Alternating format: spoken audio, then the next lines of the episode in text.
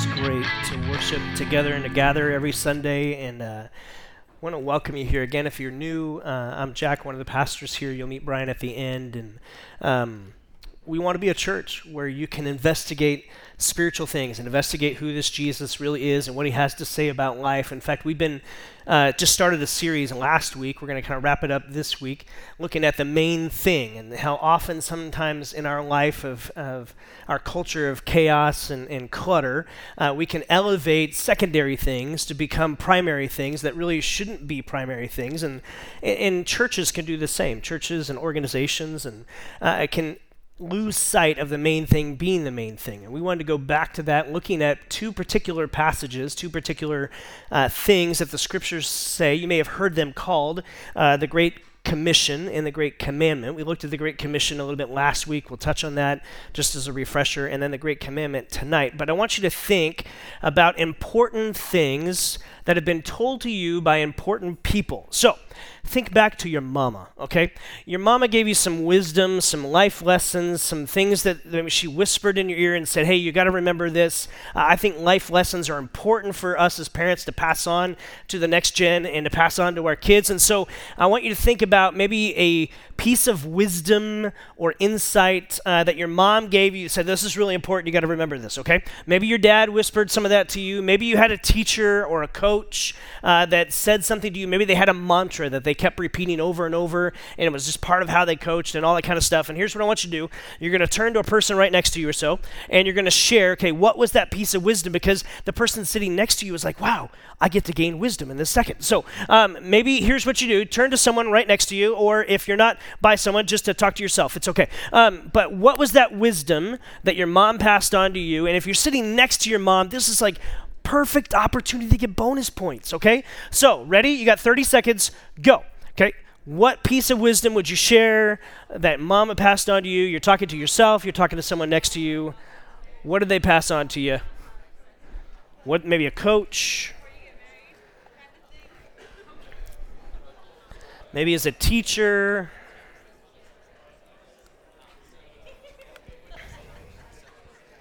Austin, it's good to see you, man. How you doing? Harrison, sorry. You had the Austin. it's the.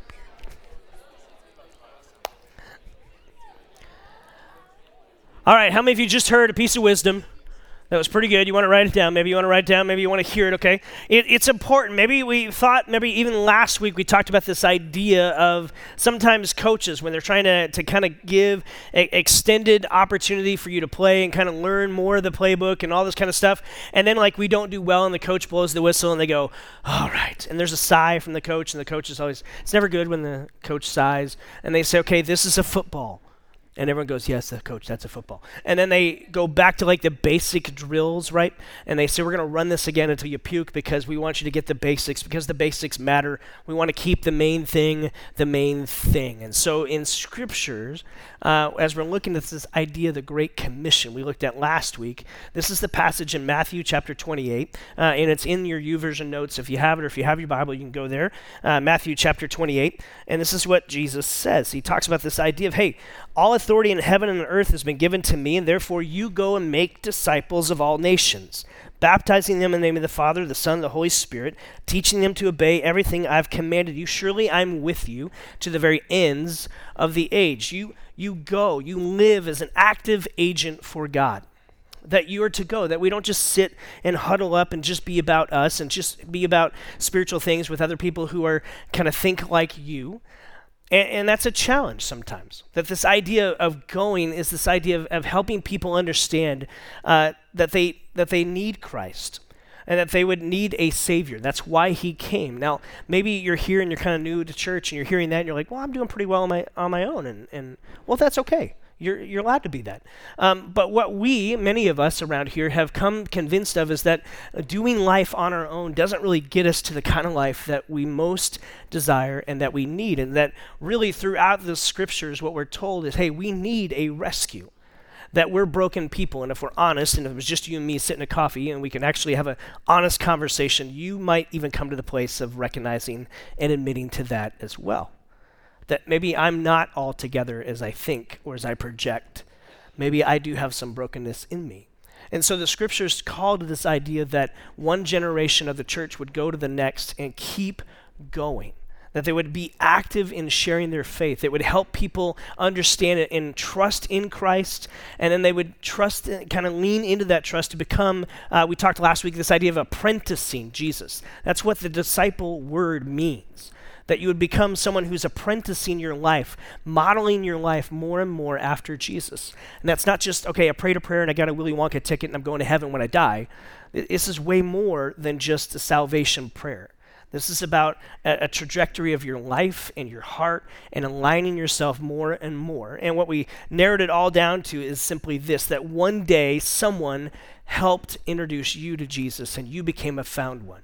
And here's what we said we said, found people find people.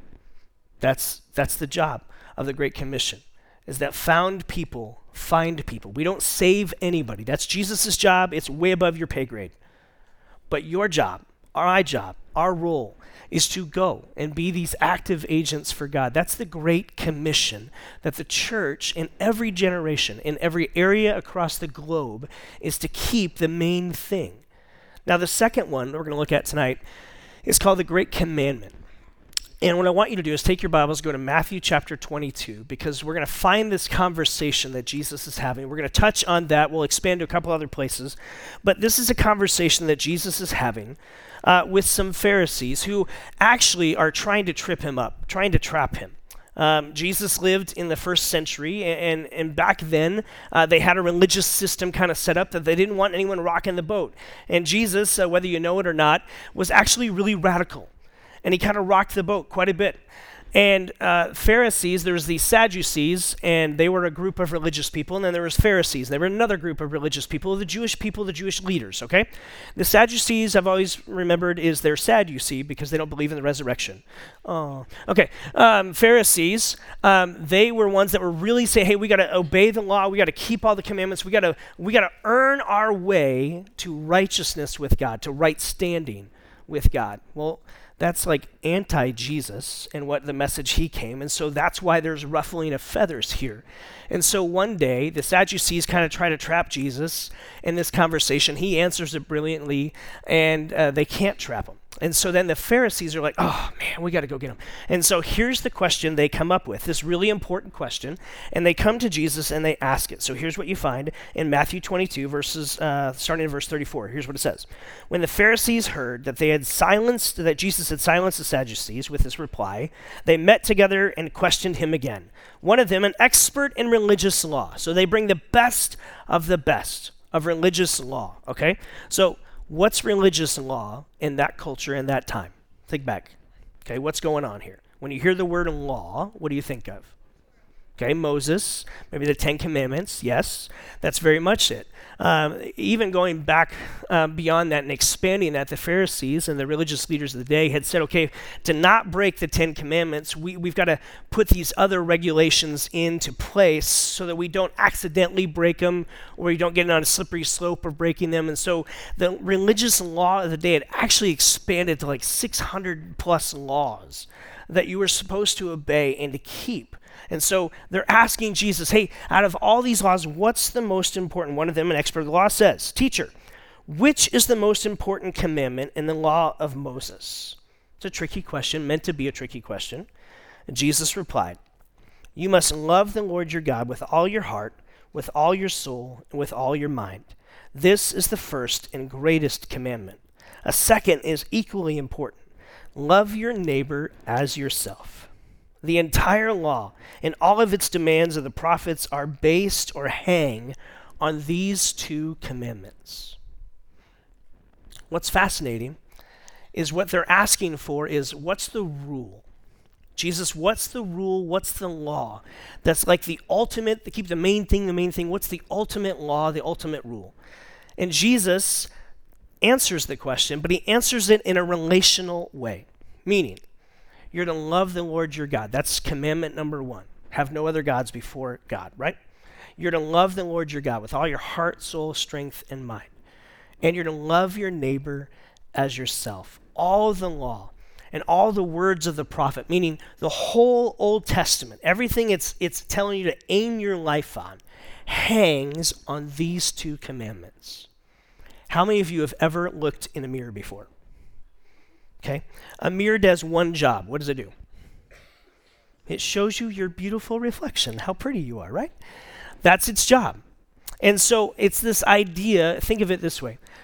If you have 612 laws, or 613 might have been. Um, if you have all these laws, in essence, what it could be is okay, well, uh, in order to break this law, you don't want to do this one. But see, I saw you do this one, and I know you didn't break this one, but I, you broke this one. And so you're you're kind of always trying to measure yourself. What Jesus is saying, this picture of all of the law and all of the words of the prophets hang on these two commandments. It's almost like uh, a mirror that's kind of hung on a nail, right?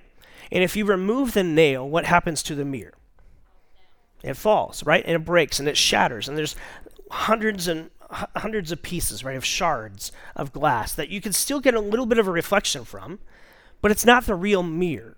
And what Jesus is trying to say here is look, uh, you walk around and you walk around with these shards and you're trying to reflect and see how you do and how how you're doing and you try to let other people see but the reality is you've you've pulled out the nail and everything you're you're doing is just about your effort and you've missed the main point to love the Lord your God with all your heart, heart strength and soul and mind and to love your neighbor as yourself love is what matters most Jesus is saying it's what matters most. You're asking me what matters most. Well, they don't know how to deal with this answer, and so they go away, and there's other things. And, and this is why Jesus ends up on the cross. It's, it's not because he's a nice guy and he got a bad rap. He's really pushing the system, and people don't like that.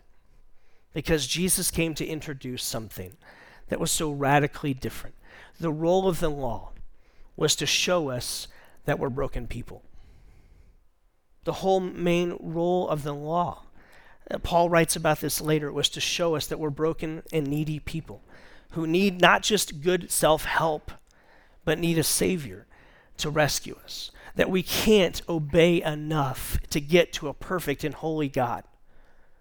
Someone has to be a replacement for us, to be a perfect, holy replacement sacrifice on our behalf, so that we get what he brings. This is the gospel, friends. This is what Jesus is saying, which is radically different than the religious system of the day that tried to push people back and hold people down. Love matters most. God longs for his followers to love him and to love people well that we're continue to grow in love. That's what spiritual maturity is to look like. It's not just this idea of gaining knowledge for knowledge's sake, that we're to grow in how we love other people. another conversation that Jesus has with his early followers that kind of piggybacks on this is in John chapter 13. And so you can flip over a couple books to your right uh, or look on YouVersion there. John chapter 13, Jesus is speaking to his followers, to his disciples, and he says this phrase to them, this statement to them that is a big deal. That's kind of the main thing for them. And here's what he says A new command I give you. Now, that should alert you right there. Who gives commands? We said it earlier. We got 10 commandments that were given to Moses. Who gave them to Moses? This is the Sunday school answer God. Okay. Um, Jesus says something here that should capture our attention. A new command I give you. Who gives commands? God. So Jesus is claiming his deity again here. A lot of people say, well, Jesus never said he was God. Yeah, he did quite a bit. Okay? You don't say this if you're not meaning what you're actually saying. A new command I give you you are to love one another.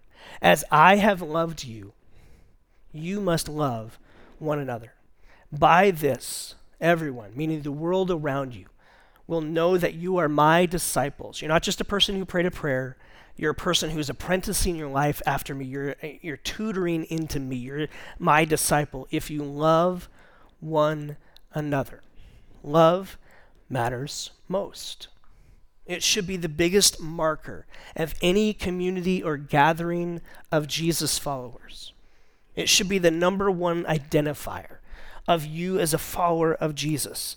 Now, does that mean you have to be an extrovert and always excited and never down. And, well, no. Okay, love is an action, right? It's not a feeling. We all know that, right? We all know that. Love has feelings, but it's not just a feeling. That's where relationships go sideways when they base everything just on feelings. Because love is a choice, it's a decision. You're to love one another as I have loved you. This is a sobering thought to think. That should be a powerful motivation to us to think that the world's view of our Savior depends greatly sometimes on the measure of how we treat one another. That's a sobering and hopefully motivating thought to think that as the church, and maybe this is your first time at church, and I'm so glad that you're here. I, I hope maybe some of this will be kind of begin to make sense a little bit. Maybe uh, God's working on your heart. He's already been active in your life, and maybe some things that you're going to hear tonight or in these worship songs are just going to stir you in a way. Keep pursuing Him because God loves you. And not only does He love you, He desires to have a love relationship with you that you would love Him back and that you would be filled up in order to love the people around you. That that is a marker of what's to, to kind of direct our life, that people would see God's love in and through us. Uh, the Christians often, sometimes, often, sometimes that's contradictory, uh, sometimes are told that we're the, we're the army that shoots its wounded that in essence that sometimes here's the reality of one of the values we have around here is that progress is greater than perfection because perfection's not real. And that sometimes here's the reality is you're going to fail i'm going to fail. And when we fail sometimes as believers we, we tend to look at people who have failed and, and we beat them up because they failed they misstepped. And instead of loving them back into the fold and loving them back into saying, hey, you can get back up and you can keep moving, uh, we tend to label, even as followers of Jesus. And so the challenge for us is to practice this love thing, not just talk about it, but actually have it live out in how we conduct and how we do. And how we live our lives. I love what uh, Dallas Willard, one of my favorite theologians, he says this God's aim in the human history is the creation of an inclusive community of loving persons with himself included as its primary sustainer and most glorious inhabitant. That God wants to create this community where people are loved and they're treasured and they're valued and they matter. And that as they experience that love, they're experiencing God's love. And that they can turn around and express that to the people around them. Our world needs this expression more and more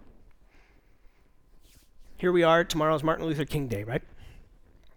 Remembering uh, a great leader, remembering a, a person who led with love and who pursued a lot of things, broken just like everybody, just like me, but had a lot of movement in the sense of helping people see that hate doesn't conquer hate, love does. And that as the church, our calling, our job is to love one another and to love the world around us in a way that points people to Jesus. It's radically different than an eye for an eye, a tooth for a tooth, which is how the culture in which we live tends to be and tends to point out. The same God who calls us to boldly share Jesus with everyone is the same God who can empower us to relentlessly love anyone. The power to practice and live out this love is coming from God. That the trajectory of the human heart matters to God. You see this in the life of Jesus all over the gospel accounts. That every time Jesus ran into someone, whether they became a disciple of his in that moment or not, didn't matter.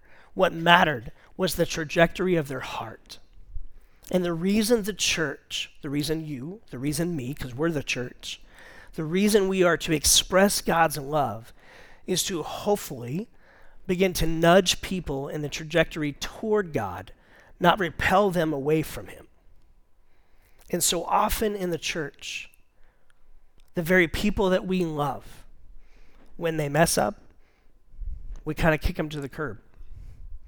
Or the world around us, and we, we stand in judgment instead of love. Now, love doesn't mean that every bit of behavior is perfect, right? It doesn't mean I have to accept everything. Uh, this idea of acceptance and approval are two different things. So, this idea of love has expression to it. Here's what you know to be true to experience love, it has to be an action. It's not just a feeling, it's a choice, it's a decision. That the people who love you, that you feel love from, have done things to express that, correct? That they have taken steps. That maybe, uh, think of it this way I just wrote down three quick ones. Love gives attention. Love gives attention to people. In our world that's so fast paced and so full, we struggle to actually give people our attention. Watch it this week as you go throughout your week. Just listen to yourself and the rhythm of your own life. That people who come up to have conversations with you, how fast are you to try to finish their sentences? How fast are you to try to move on to the number next and not actually be in that moment? Love gives attention, and attention is costly. That's why we call it paying attention. It has a cost to it. Love in a cluttered and chaotic and fast paced world, maybe as simple as I can make it, love just pays attention. And so, what would it look like for you this week to begin to give people your attention? Eye contact. How often? Uh, you ever find yourself doing this with conversations? Yeah, yeah, yeah, yeah, uh huh, yeah, uh huh. Am I the only one? I noticed this week how often I do that. And it's like the Holy Spirit saying, hey, um, why don't you just be in the moment and like give your attention here? Because that matters. What does attention build in people? Well, maybe the second thing love gives value, it gives value to people.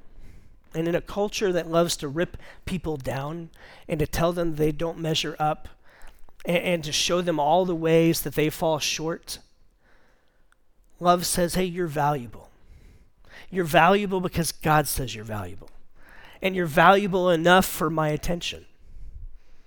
That you're valuable enough in this moment for me to give my focus to you. And I want you to know that you're accepted right where you're at. I know that God's at work in your life and that He's going to take you to places that you need to go. That I can accept you for who you are and where you're at. Now, acceptance doesn't mean I have to approve of everything that you do, because acceptance and approval are not the same thing. But acceptance says you have value.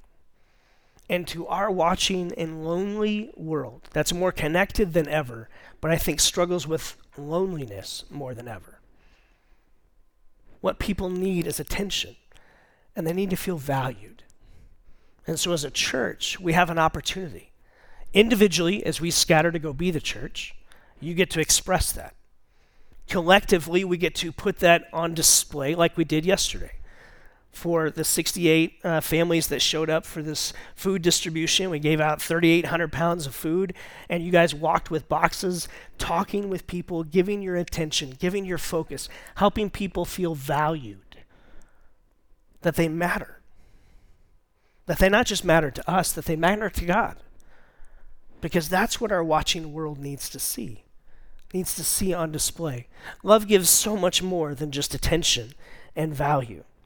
Um, love has a way of, of doing more than that. It, it gives mercy, it gives forgiveness, it gives justice, it gives encouragement, it gives challenge at times.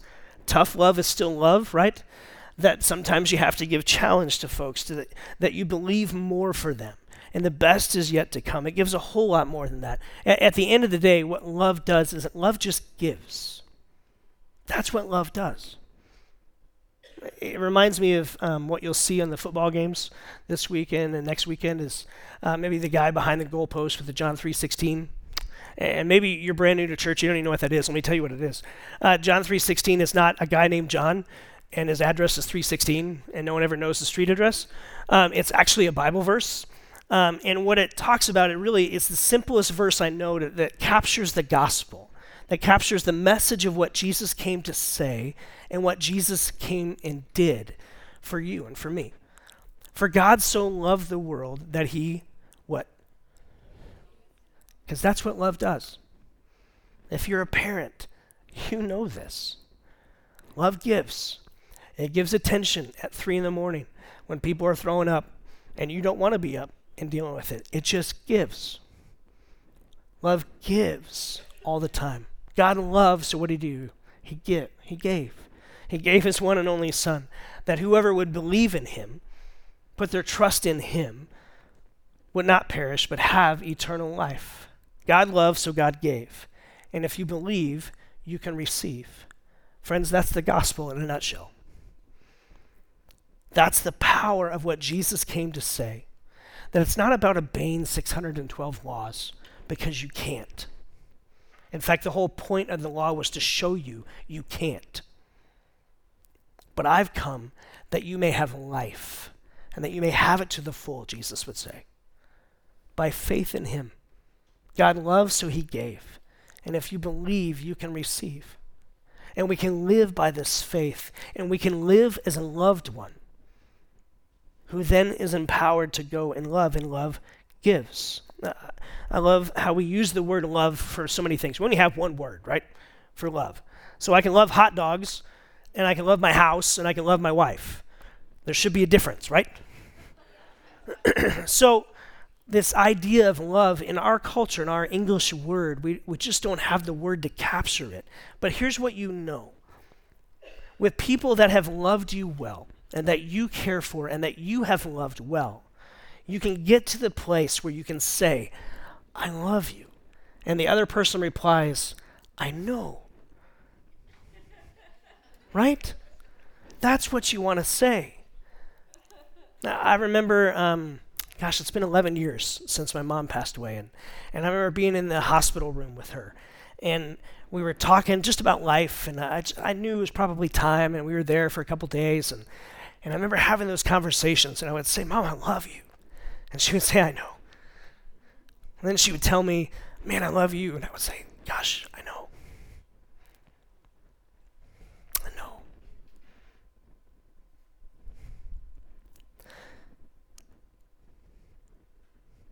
That's love. It's way more than an expression that you say and you just repeat to somebody. The reason they can say I know is because they've seen a track record of you giving and investing and pouring into them. And so you can look back and go, Yeah, I know. Look at all you've done for me. So here's where the beautiful part comes in. When Jesus says to you, to me, I love you, may you be able to get to the point where you can say, I know. I know. That's spiritual growth. Let me work through my tears here. Spiritual growth is not how many Bible verses you know.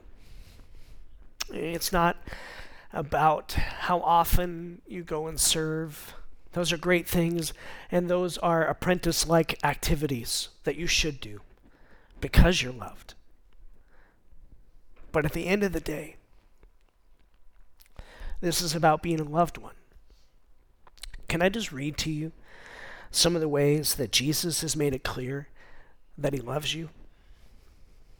And if it helps you just to close your eyes and listen to these as a follower of him, maybe you're just investigating him, that's cool.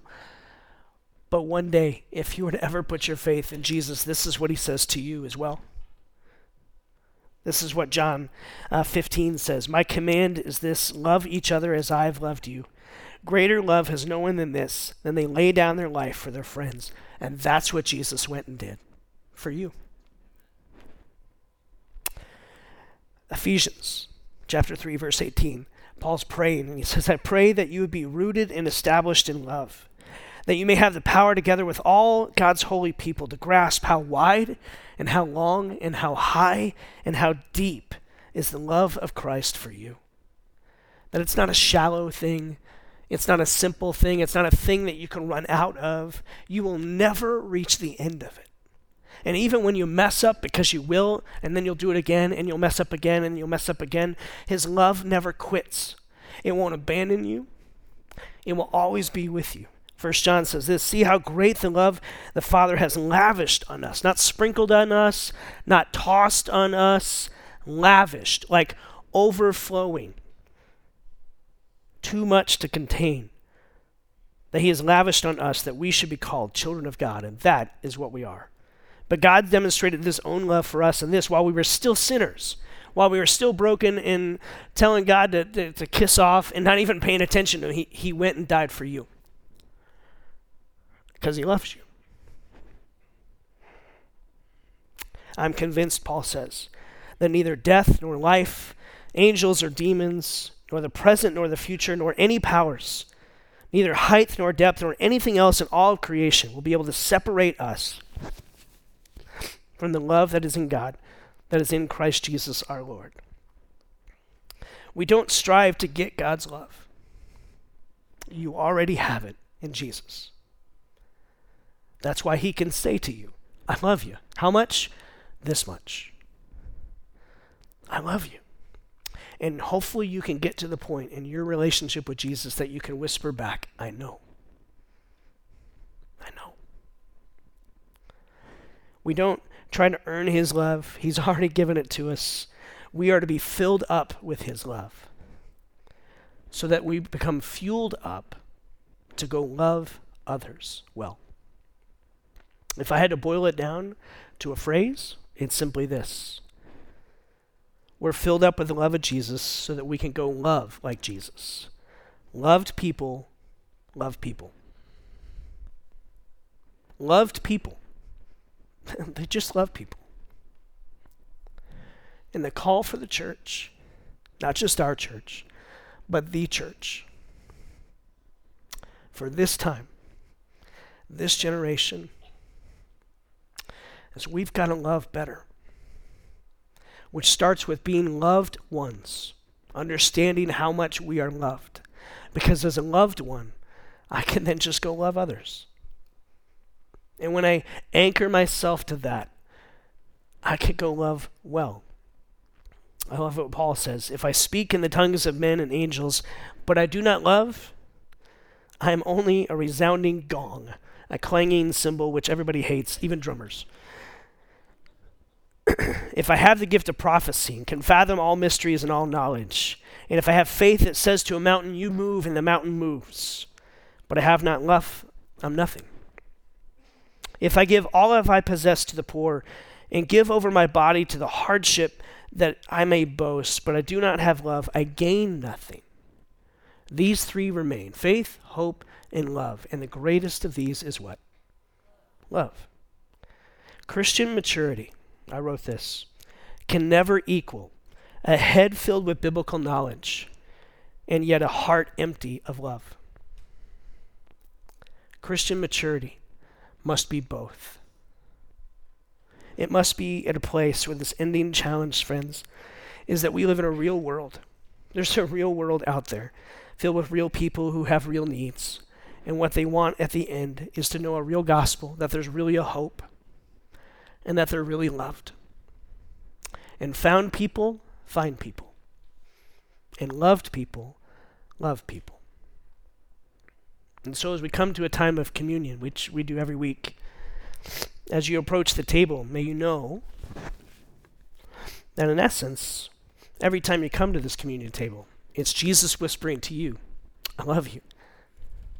I love you.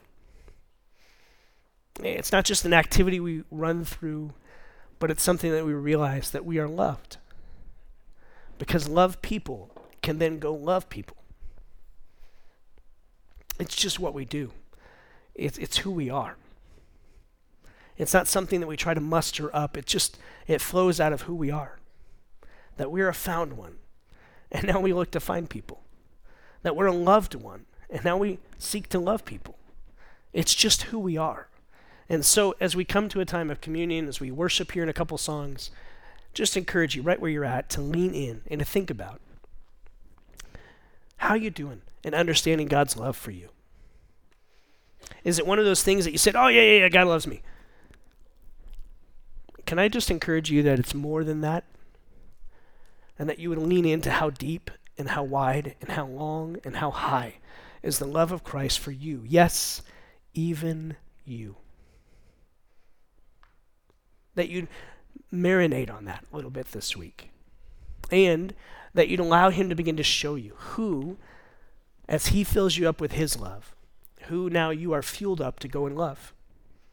Who has He put across your path that you can seek, that you can say, Come and see what Jesus is doing for me? Who has He put across your path that you can love well? And so, Father, I pray in these next few moments as we lean into communion, as we lean into worship and sing these songs, you'd stir our hearts again. May it never become uh, routine to know, Jesus, that you, you put on skin and you lived a real life. And you came to this real earth to express a real love of God. And that you came and you died on a cross, giving up your body, giving up your blood for my brokenness, for our brokenness, for our sin, our things that separated us from you. So that now in faith we can have a right relationship with you. Not based on our effort or our energy or what we try to produce. Not what we try to do, but what you got done. So, in these moments, would you stir our hearts afresh? Would you help us to understand that we are found ones and that we go and seek and find those that you search for? That we are loved ones, that we would be fueled to go love well, a world that aches for that. Give us specific people and assignments as your active agents for you in this world. We ask that in Jesus' name.